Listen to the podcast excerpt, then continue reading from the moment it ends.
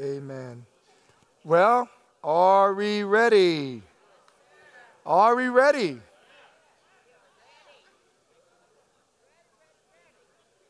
How many people in here absolutely flat out just love Jesus Christ? Let me see you this in the country. Let me see you holler. Amen. You know, I've been in Arkansas way too long. Amen. Amen. I uh, that was a good that was some good worship here. That's some good stuff. That's some good stuff. And you know, worship is not just what you do in church. Worship actually is a lifestyle. It is. You know, um, there, are, there have been times in my life where I have been driving, and I don't know how many of you have ever experienced that. Um, they say texting and driving is dangerous. Worshiping and driving is even worse. It's even more dangerous. My kids, when my kids were little and they used to drive with me to school, there were times when I would be listening to the radio or I hear something that just, pow, hit me in my spirit. I, I, I, I pull over, literally, and my kids go, oh, Lord, not now. And I'll pull the car over, get out, and I'll run around the car in broad daylight. I didn't care who was looking at me. If, if, if over 30, 40,000 people can jump up, scream, and act a fool in the Superdome when Drew Brees throws a pigskin across a white line, come on, somebody. I serve a God who has never lost a case. We serve a God that has never lost a game. Matter of fact, He is the ultimate game changer. Has He changed the game in your life? Amen, amen, amen. Well, let us pray. God, we thank you, first of all, for the fact that you have given us the opportunity to come into your house. this is your house. Thank you for the invitation, Daddy. Thank you so much for giving us an opportunity to come into your presence. Before your son died on the cross, there were those who wanted so desperately to be in your presence and couldn't. Now that we have an opportunity, God, call your people back. But we thank you for the opportunity we have to come into your presence. Thank you for tearing down the veil so we can come into your presence. So we ask tonight, from this office, from this desk, I ask that the Holy Spirit will speak. I submit myself and my tongue and my instruments to the, the influence and the, the dictates and the guidance of the Holy Spirit. Father, we humbly submit ourselves to you and we thank you and we honor you and we bless you. For your word is yes and amen. And we will stand forever. Your word stands forever. The flowers fade and the waters, the, the, the grass wither, but the word of our God stands forever. Lord, we love you. We thank you. We honor you. In Jesus' name we pray. Amen. Amen. Amen. Well, as you can tell, Pastor Renee is not here. I know oftentimes people uh, really get us mixed up. We look so much alike. And so I think that's, that's what he does when he leaves. He put his twin brother in of another mother in place to take his place. So, you know, I just, I just, I love my twin brother. I love, I really do. You know, and in the process, he told me he wanted me to come and, and, and just teach from uh, uh, Proverbs chapter 10. And uh, I've been looking through it in my time of process, and I'm like, oh, man. I'm like, okay. And see, Pat, I, have come to learn a lot about Pastor Renee. Boy, I've come to love him. And we spent all these years actually going to Africa with him, and, and uh, he'll set you up sometime. You see, some of y'all don't really know. That's the side of Pastor Renee. He got to set you upside. Mike, you know what I'm talking about. He'll get you. Like that one time I went to Africa and we were coming out, and I didn't know I was coming out of Simba Lounge, and I'm holding my Bible and had the, the, the conference tag right here. And he said, Brother Freddie, stop right there. Let me take this picture. I'm holding my Bible, like, looking like the man of faith and power. And they all laughing. I'm like, why are you laughing? I mean, I didn't get it. They still, every, the whole time we were in Africa, they laughing. I'm like, why are they laughing? We get to church that next Sunday, and people are just laughing, like, what are you laughing? And Matt came and said, Freddie, I love you, but I got to just share something with you. Dude, you've been straight had. I'm like, what are you talking about? Did you not see the picture in the lobby? This was on Vail House. I'm like, no. He said, come here, man. Pastor Renee got you. How many y'all remember that picture? Y'all remember that picture? When I walked out and Pastor Renee took the picture, I was that was a Simba lounge. It was a lounge. And I didn't know it because we was a restaurant connecting. I came out and took the picture, and they posted it on the bulletin board. And at the bottom it says, ministry trip, okay. And when I went, oh no, Pastor Renee didn't. Not my first min- not my first ministry trip out. And I'm like, man, Pastor. He went, love you, brother Fred. I'm like, yeah, okay, whatever, whatever. But I love him. I love his wife. We love the people of God. We love Living Word. We really do. And you guys have blessed my wife and I and our children's socks off. So tonight, uh, it's one of these things where, you know, um, there's a whole lot of stuff in there. There are a lot of parallels running alongside each other, but a lot of antithesis running along. And you jump from one verse to the other and it just change gears, change gears, change. It's like, okay, man, I mean, you don't want to just throw a smorgasbord of stuff because you want to just stay within a vein. So guess what? Tonight, I'm going to do verse 1. Why not? This is Father's Day week anyway. Right, brothers? And we're going to celebrate Daddyhood Sunday. So, what I'm going to do is we're going to, uh, I'm, I'm, going to title this, if you look at your, uh, your notes, Wisdom versus Folly. Wisdom versus Folly. And we're going to take a look at the, at verse 1 because it says the Proverbs of Solomon in verse 1a, uh, verse 1 also contains a proverb which summarizes and repeats the theme of the introduction given in chapters 1 through 9. And chapters 1 through 9, the theme talks about the fear of the Lord is the beginning of wisdom. 1 through 9 deals with that the fear of the Lord, the honor of the Lord, the respect of the Lord, the reverence of the Lord is the foundation and the beginning of. Okay, we'll do an interactive. So I'll talk to you and you come talk back to me. We can do that, you know. And a lot of brother Mike, a lot of churches I come out of, they throw stuff at you when you make a good point. They have towels and they pop you, they throw stuff, they stand up and point at you. You know, I don't know how many of y'all have ever been in a theater with our people, but we talk back to the screen.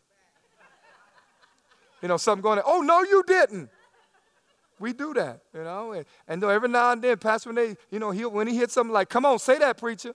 And he's just like, he's just laughing. But I, I love interactive word of God. I love when, when a man or a woman stands and give truth. I'd rather hear the truth now than to hear it on the other side of the grave where it might be too late. Anybody agree with me? So in the first nine chapters, he's already dealt with the beginning of the Lord, the fear of the Lord is the beginning of wisdom. And now we're going to take a look at it. It says, The fear of the Lord is the foundation of true knowledge, but fools despise wisdom, according to Proverbs chapter 1 and verse 7. The fear of the Lord is the foundation of true knowledge, but fools despise wisdom and discipline. Now, something we need to take a look at by turning to the Lord for salvation, and then by turning to the Lord for guidance, one can find the most joyous and profitable course of life. You see, once we turn to God in salvation, then we then turned to him and said, Okay, God, now that I've given my life to you, I need you to guide me now. Because I don't know how to take these steps unless you, because you're learning to walk all over again. Anybody know that to be true? When you come to know Jesus, it's a, you're learning how to walk. Because see, before God, your walk was crooked. Well, we were some crooked walking people. And our crooked walk had us all over the place, huh, Mike? We were all we were in places we know we shouldn't have been doing stuff we know we shouldn't have been doing. But somebody say, but God. One of the promises that Mike, he will, he will guide us. He will order our steps are ordered. Amen. Amen. And his number two says, the son found in verse one, who is wise enough to do this will, make his parents rejoice.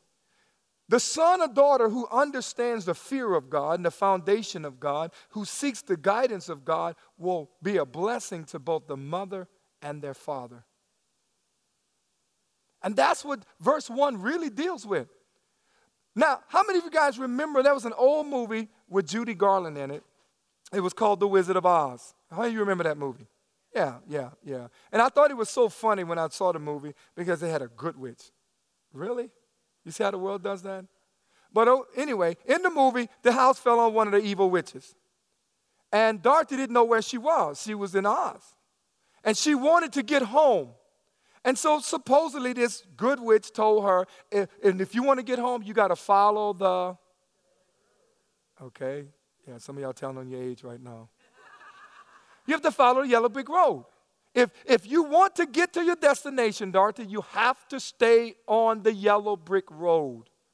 Now, how many know if you've ever watched the movie, while that journey and her staying on the other, she encountered a lot of stuff that was not good. Anybody remember? A lot of stuff that was not good.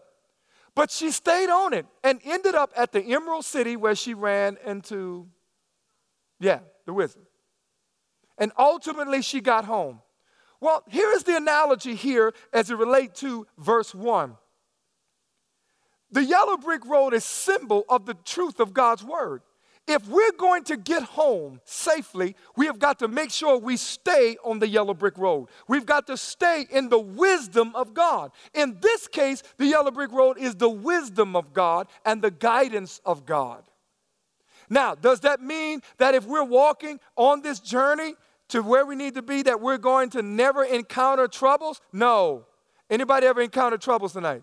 Ever had to deal with troubles? Anybody have to deal with setbacks and heartaches and disappointments? Yeah. But see, here's the thing. It is not that you have done something wrong that you're encountering because the Bible says in this life you will, you will deal with those things.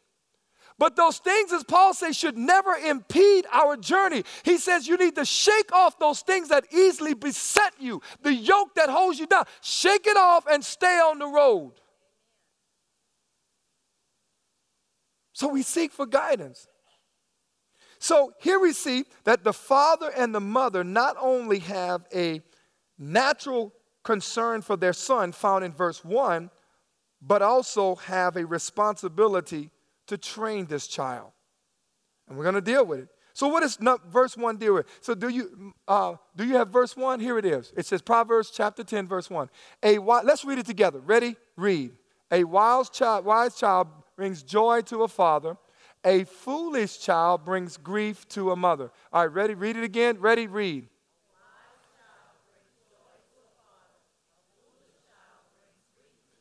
Now, do you see the antithesis here? Do you see the parallel?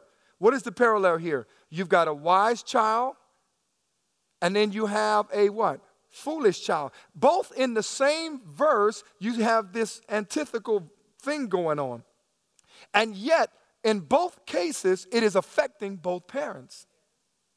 What does a wise child do?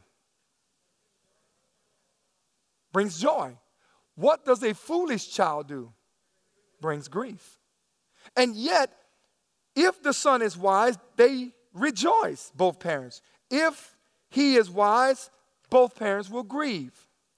Now, when we look at this, this, this, this choice, if you will, you understand, Dorothy had to make a decision to stay on the path that was given to her. And every last one of us have to make a decision to stay in the path of wisdom until we get home. That's not talking about your place of residence here. I'm talking about your place of residence there.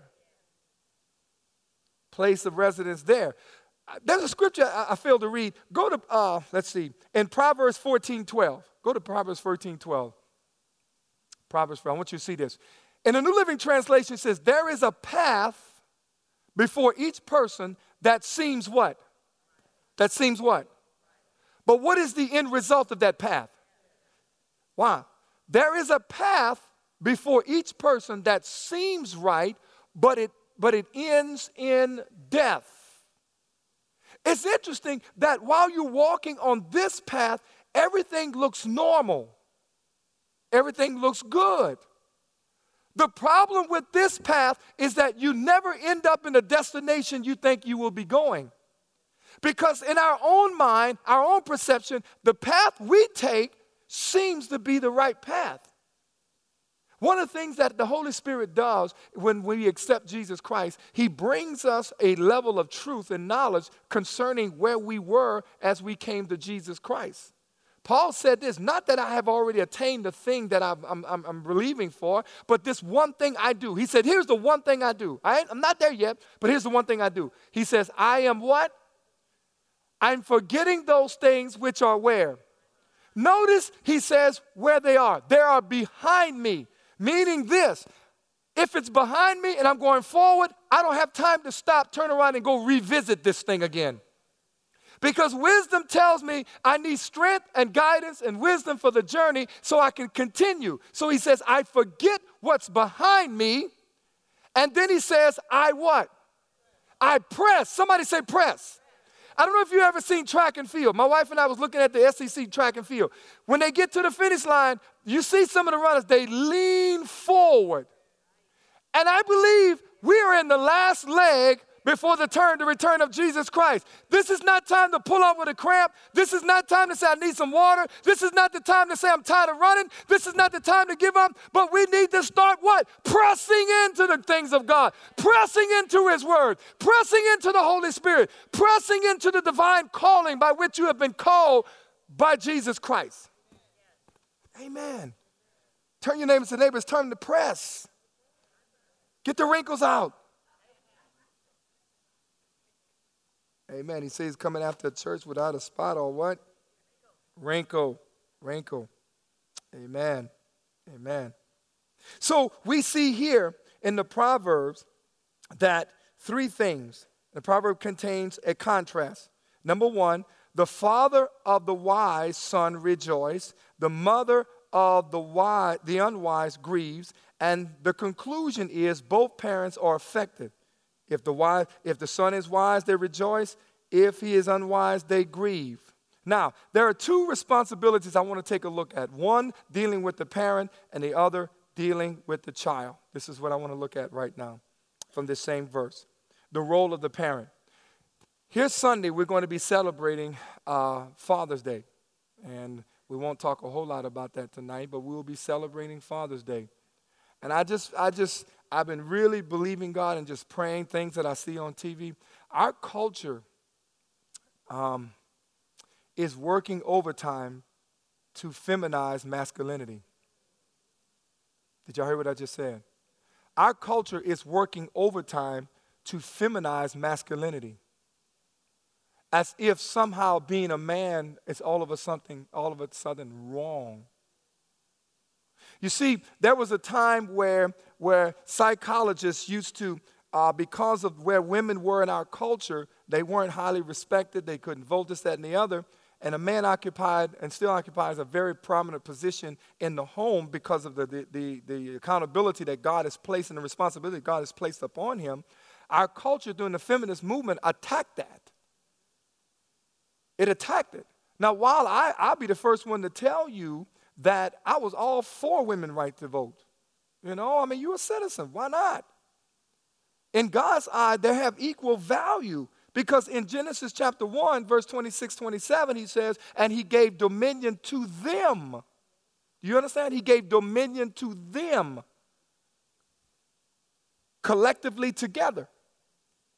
But, I, but if you remember in, inside of the, the married vows, it said, What God has joined together, let no man put asunder or divide. And that's what we see happening in our culture today.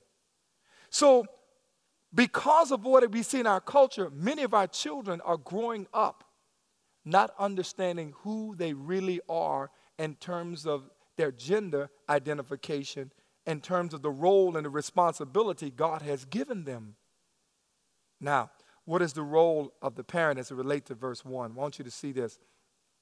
A son may be wise in spirit, and uh, a son may be wise in spite of the lack of proper training by his parents. That's the first thing I want to take a look at. A son or a daughter may be wise in spite of the lack of proper training by his parents.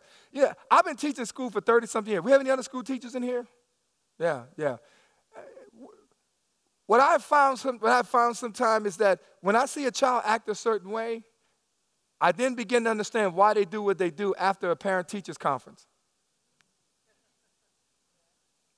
But then there is those cases where I see the child, the loving child, just with a good, beautiful spirit, just, you know, just, oh, just a pleasure to be around. And then I meet the parents like, how in the world? You show somebody just didn't give you this child?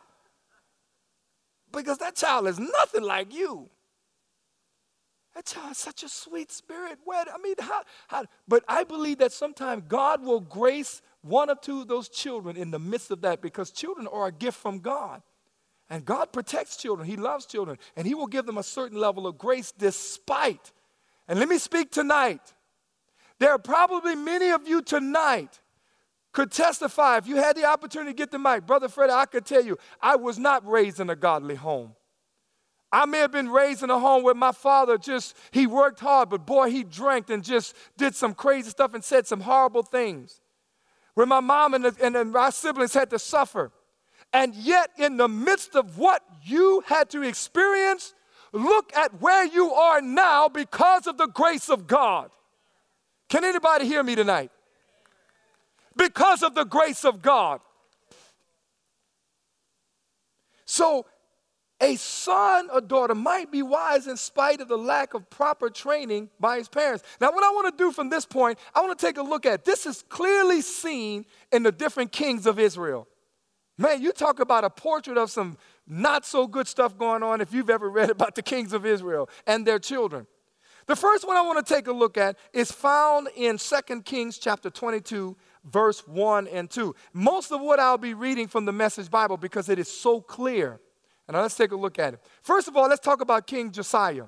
In 2 Kings chapter 22, verse 1 and 2 in the Message Bible, it said, Josiah was eight years old when he came, when he became king. He ruled for 31 years in Jerusalem. His mother's name was Jedediah, uh, Jedediah, daughter of Adoniah, and she was from ba- Bozkath. He lived the way God wanted. Notice that? He lived the way God wanted. He kept straight on the what? There it is again. In other words, as we said, he continued on the yellow brick road. Okay? He kept straight on the path blazed by his ancestor who? Now, watch this. This is the thing I love about him. Not one step to either left or right. Not one step, either left or right. You remember when Joshua finally became the leader of Israel after Moses stepped away? He said, If you're going to have good success, that you were to meditate on the book of the law day and night and turn not away from it to the left or to the right. And if you do that and meditate on the book of the law, it will make your way successful. We see early on that Josiah, at eight years old, chose to do what was right, and he stayed on the path that was blazed by his ancestor David. Now, this is interesting because he reigned for 31 years. His reign began in 640 BC and ended in 609 BC. Now, what is interesting is he is the grandson of Manasseh. Josiah, listen, Mike raised his eyebrow, so he know why. When I tell you why he raised his eyebrow, I'll tell you in a minute. Josiah is the grandson of Manasseh. Well, if you don't know who Manasseh is, let's take a portrait. Let's take a picture. Let's look up in the family photo album and let's see what Manasseh was like, his grandfather. This is found in 2 Kings chapter 21, verses 1 through 9. Everybody ready? Here we go. Manasseh was 12 years old when he became king. He ruled for 55 years in Jerusalem. His mother's name was Hephzibah. In, God, uh, in God's judgment, he was a bad king. Somebody say, bad king. And he was an evil king. So, who determined this man was a bad king? God did. It was God's assessment of this man. Well, let's see Look, let's look further in this man's pedigree to see why God's judgment against him and God's assessment of this man was a bad king. Because obviously, if Josiah, his grandson, was a good king and did what was right, surely somebody somewhere must influence this boy to do right. Let's go back to his grandfather. Let's take a look at it. He, let's see what he did. He, he reintroduced all the moral rot and spiritual corruption that had been scorned that scored from the country when God dispossessed the pagan nations in favor of the children of Israel. Continue. He rebuilt all the sects and religious shrines that his father Hezekiah had torn down. He rebuilt, he built altars and uh, uh, phallic images for the sex god Baal and sex goddess Asherah. Exactly what Ahaz, king of Israel, had done. He worshiped the cosmic powers, that's astrology, taking orders from the constellation. He even built these pagan altars in the temple of God, the very Jerusalem temple dedicated exclusively by God's decree.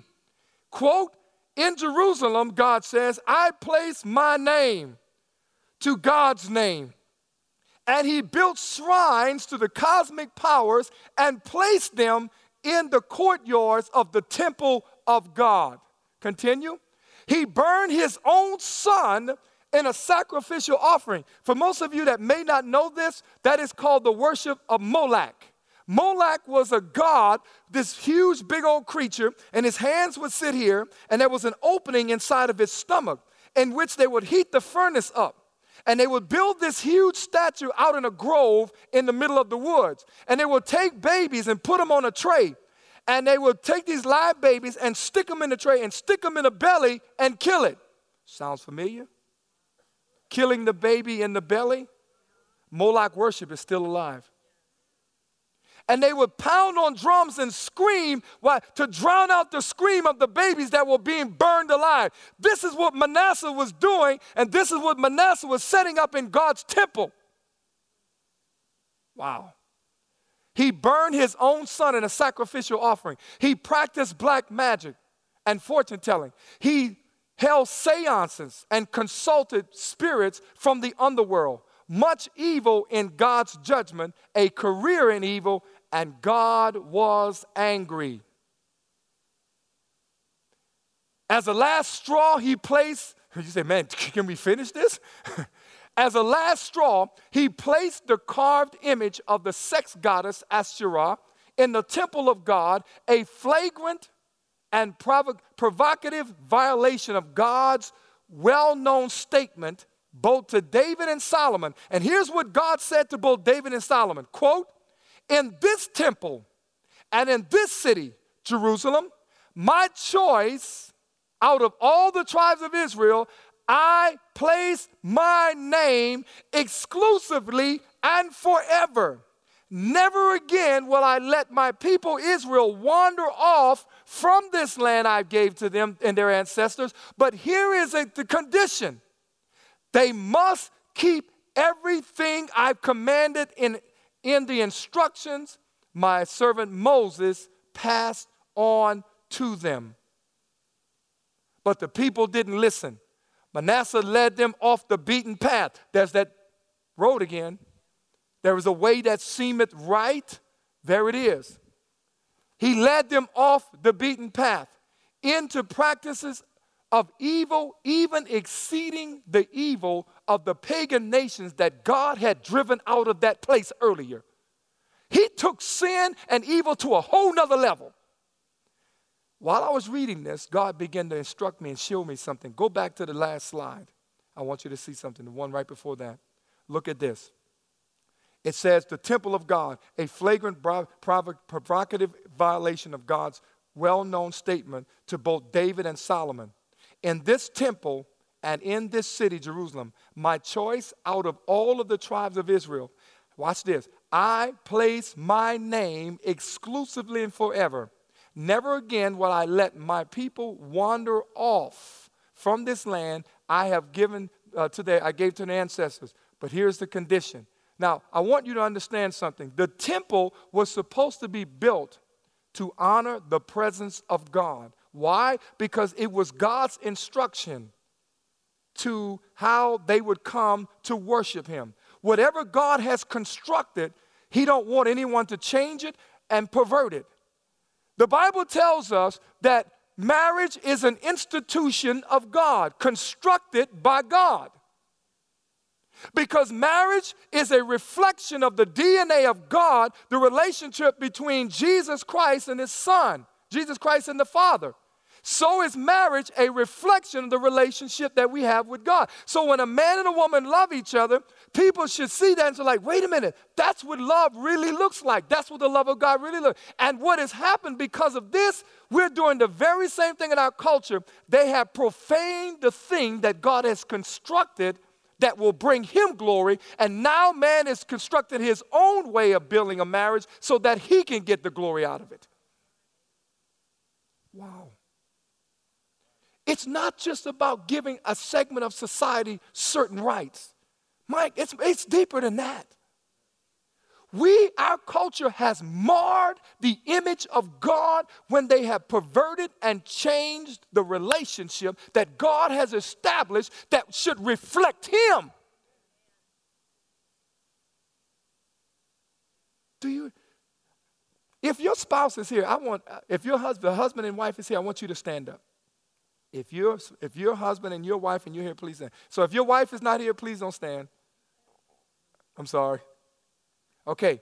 I want you to turn to your spouse. Come here, baby girl. oh, she's going to smooching in church. Okay.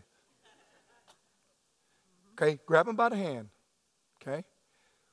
When we share in times of intimacy, and time when we're close together, and time when we're loving each other, and loving God the way we're supposed to, the world's supposed to see this because this is a reflection of the relationship between how God loves Jesus, Jesus loved the Father, and how Jesus loves the church.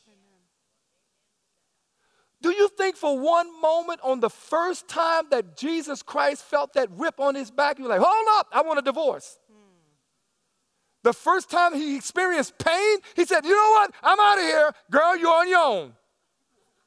The Bible says he went all the way to the cross. I'm telling you, that's what a real man do. A real man go all the way to the cross for his girl. Amen. And I want you to turn your spouse and repeat after me. Baby. Baby. You and I are a reflection. You and I are a reflection. To the world. To the world. Of the DNA. Of the DNA. Of the love that God has for us. love that God has for us. And I will always love you forever. I'll always love you forever. Because our marriage. Because our marriage. Should be. A reflection of God's love. Reflection of God's love. In the earth. In the earth. Thank you, boo. I love you.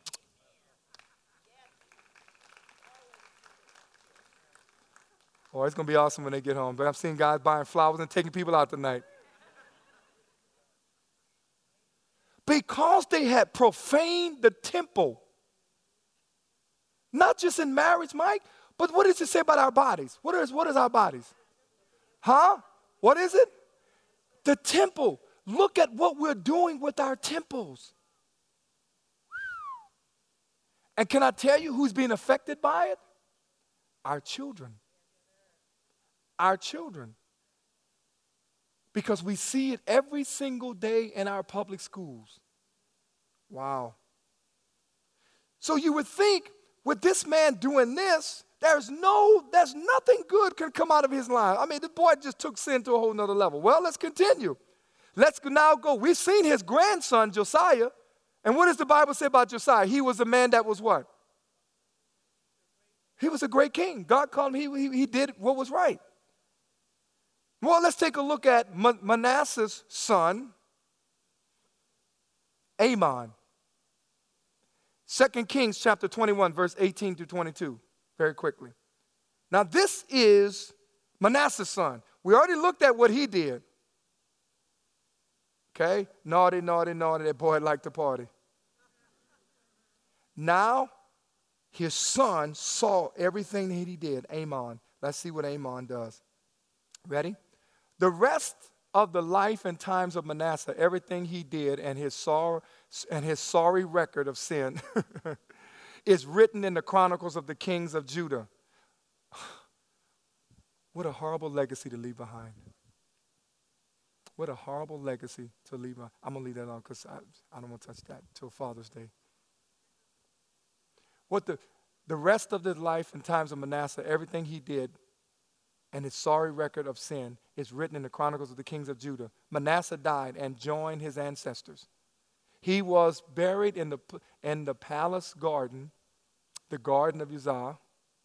His son Amon became the next king. Now, watch this. Now, remember, this is that second generation. We've already seen the third one. Now we're looking at the second one. Amon was 22 years old when he became king. He was king for two years in Jerusalem. His mother name was uh, the daughter of Haraz, Haruz. She was from Jothbah. In God's opinion, he lived an evil life. Watch this. From God's opinion. Do you realize who's speaking here? God's judgment, God's opinion, God's assessment. This is the one thing I hope we get tonight and understand about wisdom. If we operate according to the world's wisdom, every single one of us going to look okay. But when we begin to operate and look into the scriptures and look at ourselves from God's perspective, we realize we're not all that. And there is something always falling short of the glory of God. For all flesh, all of us have fallen short of the glory of God. But look at the assessments. I love the thing I love about God's word and God, He always calls things the way they are. God is not into being politically correct. And if God is not into being politically correct, we as his representatives got to understand we cannot walk in political correctness and biblical correctness at the same time. They don't go down the same road. That may be offensive to a lot of people, but you know what? I'm not trying to offend the God of heaven because there's a destination I'm trying to get to. So if I offend some people trying to stay biblically correct, hey, I'm fine. Because when I close my eyes and the candle of my life blows out and I take my last breath and I stand before the God of creation, I want him to say, Freddie, well done, thy good and faithful servant. I don't want him to say, Depart from me, you workers of iniquity, because you were worried about people and not please, pleasing people and not pleasing God. We were never called to be people pleasers. So we got to be all right. Now we're called to love people, but we've got to walk in biblical correctness. Watch this. She was from Jotham. In God's opinion, he lived an evil life, just like his father Manasseh. He followed in the footsteps of his father, serving and worshiping the same foul gods his father had served. He totally deserted the God of his ancestors. He did not live God's way. Wow. Now, watch this. I have painted a portrait of a grandfather, a father, and then the son. Manasseh, Amon, and Josiah. You would think what Manasseh did, and you would think what Amon did, that Josiah didn't have a chance. But in spite of the parents that some of you may have had, you may have had, you turned out all right you turned out all right.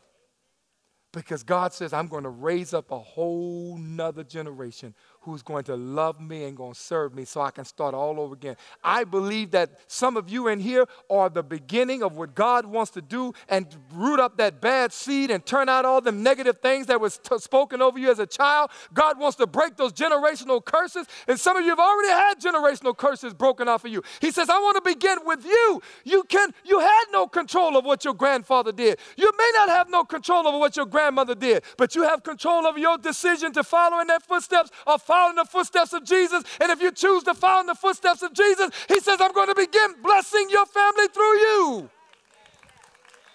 I'm sorry, I'm supposed to be teaching. I'm sorry, Mike. I get a little bit excited.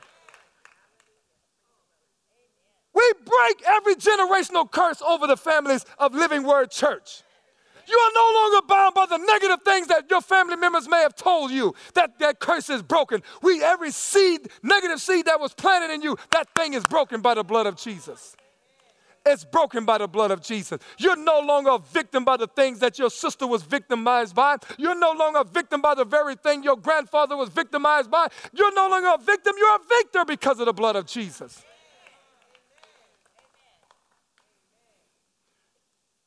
Amen. Bible said we're the head, not the tail. Stop walking around here with your head between your tail. You're the head and not the tail. Come on, somebody. I know you don't hear this often. So, a son may be wise in spite of the lack of proper training by his parents. And we see that with Josiah. We see it in your life. Now, let's take a look at the next thing. A son or a child may be foolish in spite of proper training by the parents. Woo, this one drive you bananas. You done did everything right. You done brought them to church. You put them in a Christian school. You had Bible study. You put the word in them. And you look at them like, have you lost your mind? What in the world were you thinking? Hallelujah. Bless God.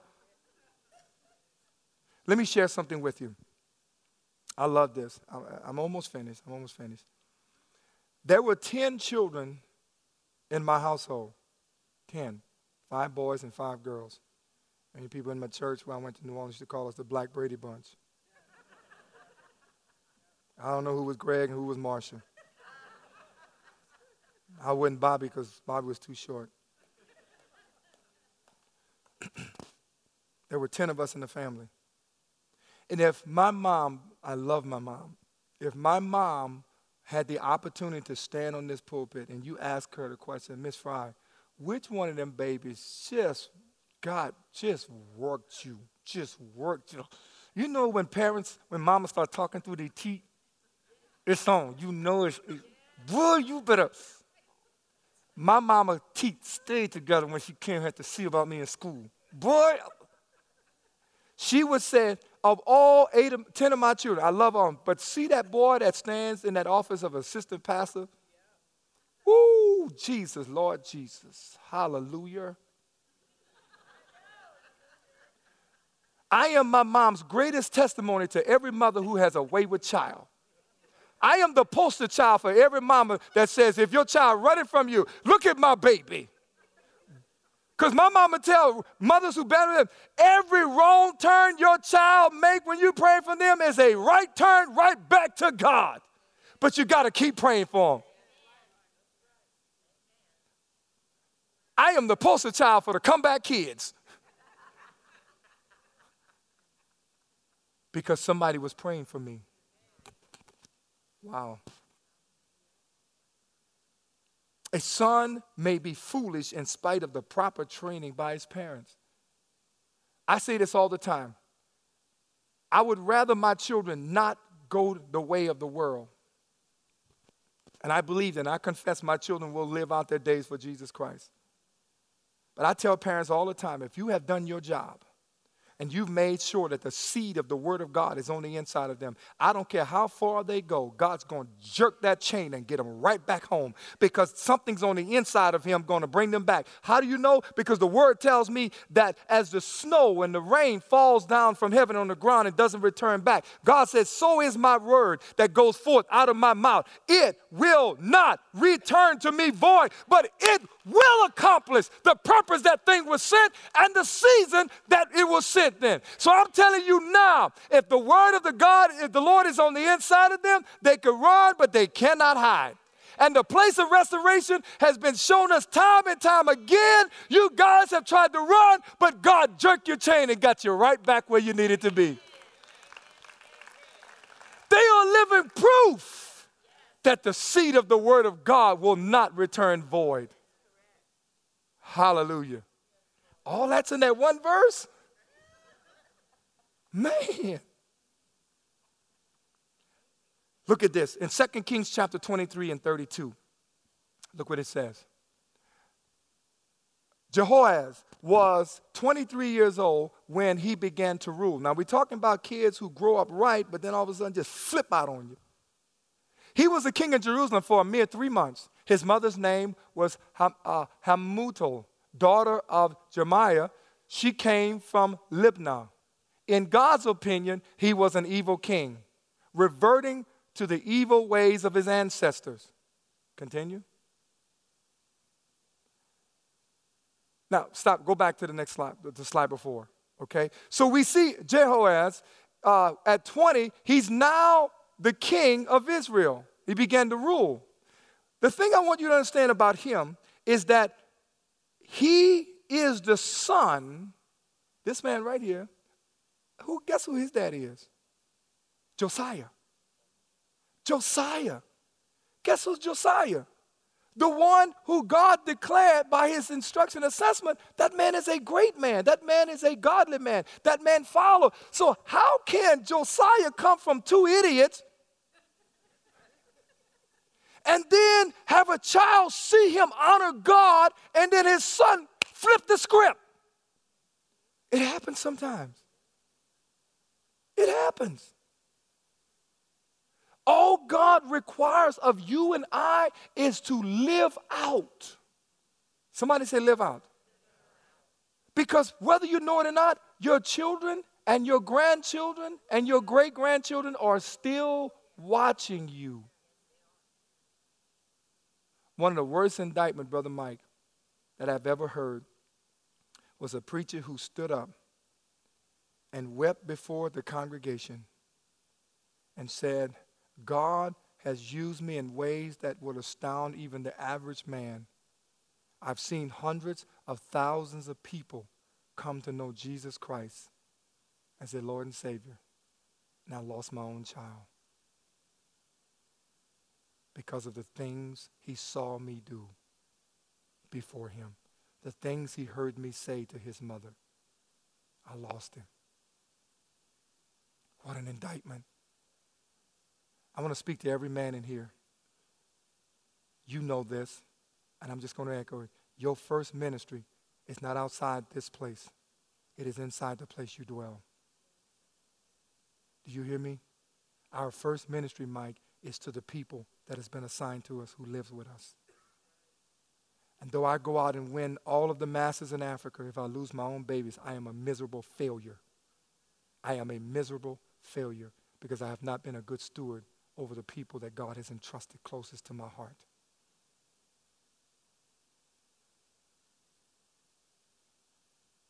He is the son of Josiah. And the Bible says his assessment of this man is that he was an evil king. It's not that this man did not have a good example. He had a good example, but he followed after the evil of his ancestors who was before Josiah. He made a decision. Remember, we're talking about folly, wisdom versus folly. It is always in your power to choose wisdom over folly. And some people choose folly over wisdom. It is still your choice. That's the choice he made. That's the choice he made. Wow. That's the choice he made. That's Josiah's son. Well, let's get to him. Now we're going to take a look at Josiah's other son. In 2 Kings chapter 23, verse 36 and 37, look what it says. Jehoiakim was 25 years old when he began to rule. He was king for 11 years in Jerusalem. His mother name was Zebediah, daughter of Pedaniah. She had come from Ramah. In God's opinion, he was an evil king picking up on evil ways from his ancestors. You know what's interesting about this king? Is that he is Josiah's second son. And it's not like these two boys didn't have a great example. Let's go back to Let's go back to Proverbs chapter 10 and verse 1 very quickly. See, put that up. Proverbs chapter 1, chapter 10 and verse 1. Proverbs chapter 10 and verse 1. Look what it says. A wise child brings joy to a foolish child brings grief to a and you know what's inside of that? Choice. Choice. Let me say this also as we get ready to conclude this portion of the message. If you have done everything God has called you to do, you've loved the children, you've poured into them, you have provided everything that you needed, they needed. You have given them a godly heritage. You have poured into them spiritually. You have been a great example. You, and the child just steps out and do something. Number one, you need to still continue loving them because God still loves them. And number two, do not beat yourself up over that child's choice. Did you hear what I just said? Do not beat yourself up over the decision that that child has made. Now, if you haven't done everything you needed to do, then there has to be a time of repentance to your children, which becomes a very difficult thing. But if you want God to soften their heart, change their heart, and they see some things and some flaws in you, you have to be willing as a parent to say, Baby, I'm sorry. I'm so sorry. I told you one thing and showed you something else. Daddy, Mama, so sorry. Can you please forgive us? And by coming clean and asking your children to forgive you, God will soften their heart and bring them back to Him. Did anybody hear what I'm saying? Wow. This man did evil. Josiah's second son did evil in the sight of God. But see, the story doesn't stop there because here's the part I hang on to. Letter C most children will go the way that the parents train them. That's what we're believing for. How many of y'all believe in that? That your children will continue walking out what you have what you've taught them. We believe that because why? We stand firm. Because long after I'm gone, God says He will bless a thousand generations and treat people who trust Him and those who love Him. I'm asking God to watch over every generation in my, in my family. And He made that promise. As long as I'm upright before Him, I'm walking before Him, long after I'm gone, I say, God, watch over my babies and my babies' babies and my babies' babies. Because He said, Because you have been righteous before me, I will take care of your babies. I will make sure they're blessed.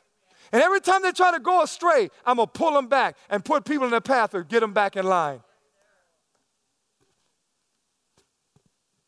Most of the children will go the way that the parents have trained them. Wow. Let's look at Jehoshaphat. 1 Kings chapter 22, verse 41 to 44. Watch this. Jehoshaphat, son of Asa, became king of Judah in the fourth year of Ahab, king of Israel. Now, Ahab rings a bell, huh? You know who his honey dip was, right? Jezebel. Okay, we won't touch her. Jehoshaphat was 35 years old when he began became king, and he ruled for 25 years in Jerusalem. His mother was uh, Azubiah, daughter of uh, Shilhi. He continued the kind of life characteristic of his father Asa. No detours, no dead ends. What was he doing? Pleasing God with what? His life. But he failed to get rid of the neighborhood sex and religious shrines. People continued to pray and worship at these idolatrous shrines, and he kept on good terms with the king of Israel. Here's what the situation was because he had seen his father live the way he lived, he chose to walk right before God. But there was something about that next step he refused to take, and that was to tear down those things that was displeasing to God. Because maybe he didn't want to offend people. There are a lot of Christians that love God, but they don't want to really speak truth to their family members because it's going to offend them. He followed in the way of his father. But as a king, he had a responsibility to tear that stuff down. Because guess what? God sends out a staunch warning to those who are leaders in his church Woe to the shepherds that scatter my sheep and cause them to stumble. Oh, man. I, I, I say this, and I say this with all love and, and all sincerity. I am so careful because of this position, how I live my life publicly. I'm so careful because I don't want to do anything to cause anybody in my family to stumble behind my bad choices or people within the church to stumble because of horrible decisions that I'm making as a man, as a husband, as a father. It frightens me sometimes to know that you can make one bad mistake and it affect a lot of people's lives. And so I have to stay humble before God. I have given the Holy Spirit right, not just the preacher, not just the pulpit, but the pew too. We have to give the Holy Spirit the right to govern every aspect and convict every wrong, evil thing if it's just a thought in the heart. Lord, convict me. Convict me so I can repent. Blessed is the man that walk not in the counsel of the ungodly, nor sit in the seat of the scornful, scornful, nor stand in the way of sinners. Nor stand in the way of sinners. Wow. Let me end and say this. Wow. A parent trains by what he or she tells their son. A parent trains by what their children see them do. A parent trains by what he or she requires his son or daughter to do. And a parent trains by discipline of the child. Did you see that? A parent trains by what the parent tells the son or the daughter. A parent trains by what his son sees the parent does. So it's not so much what you say as much as they, what they're seeing that speaks louder than what we're saying. A parent trains by what he requires his son or daughter to do. Should not we have a greater expectation of our children, of excellence? Even if excellence is not in you, you require excellence. My father told me, my father did not graduate from high school. My mama finished at the 10th grade because he had to work. But you know what he told all 10 of us? Oh, you're going to finish school. If a C is all you can get, you bet not bring no D's home. If a B is your best, you bet not bring a C home. But if an A is what your best is, I bet not see no B's because my father always believed in pushing us to our potential, but not breaking us, bending us, but not breaking us. Anybody know what I'm saying? And what I passed on to my children, my father has given me the expectations of excellence. I don't always get it right, but I have given my children the right to say, Dad, I need you to fix this. I need you to work on this. Yeah, you're right. You're right. Dap me up, man. Appreciate it. You know why I'd say that? Because one day I want his child, Manny's child, Nate's child, Nate's son, Manny's son to say, Manny, Nate, Dad, you didn't get that right. You know what? In his mind, he say, you know what? When, when I told my dad he didn't have it right, he said, you know what, son, I'm going to work on it. I need you to pray for me. Then he's going to reciprocate the same humble spirit in front of his children so that his wife, their mother, will not have grief because of the things that dad has done. I'm going to stop right there. Let us stand. Let us stand. Thank you, Jesus. Wisdom versus folly. It's a choice. But tonight we choose wisdom over folly. How many choose wisdom over folly? We will be living examples. I don't care what the rest of the culture is doing. We choose wisdom over folly. For the world's philosophy is hollow, vain, and deceptive but the truth of God's word will stand forever. Father, we thank you for all that you've done. We are molded and shaped in your image, not an image of the world. Help us to be good fathers. Help us to be good mothers and grandfathers and grandparents and sons and daughters, that we may live out our days and our lives will reflect the glory of our God. Lord, I pray that you will give every last one of your people traveling grace until they leave this place. Protect them until they go to their home. We ask the name of God our Father. Jesus the Son, and the Holy Spirit. Amen. Amen.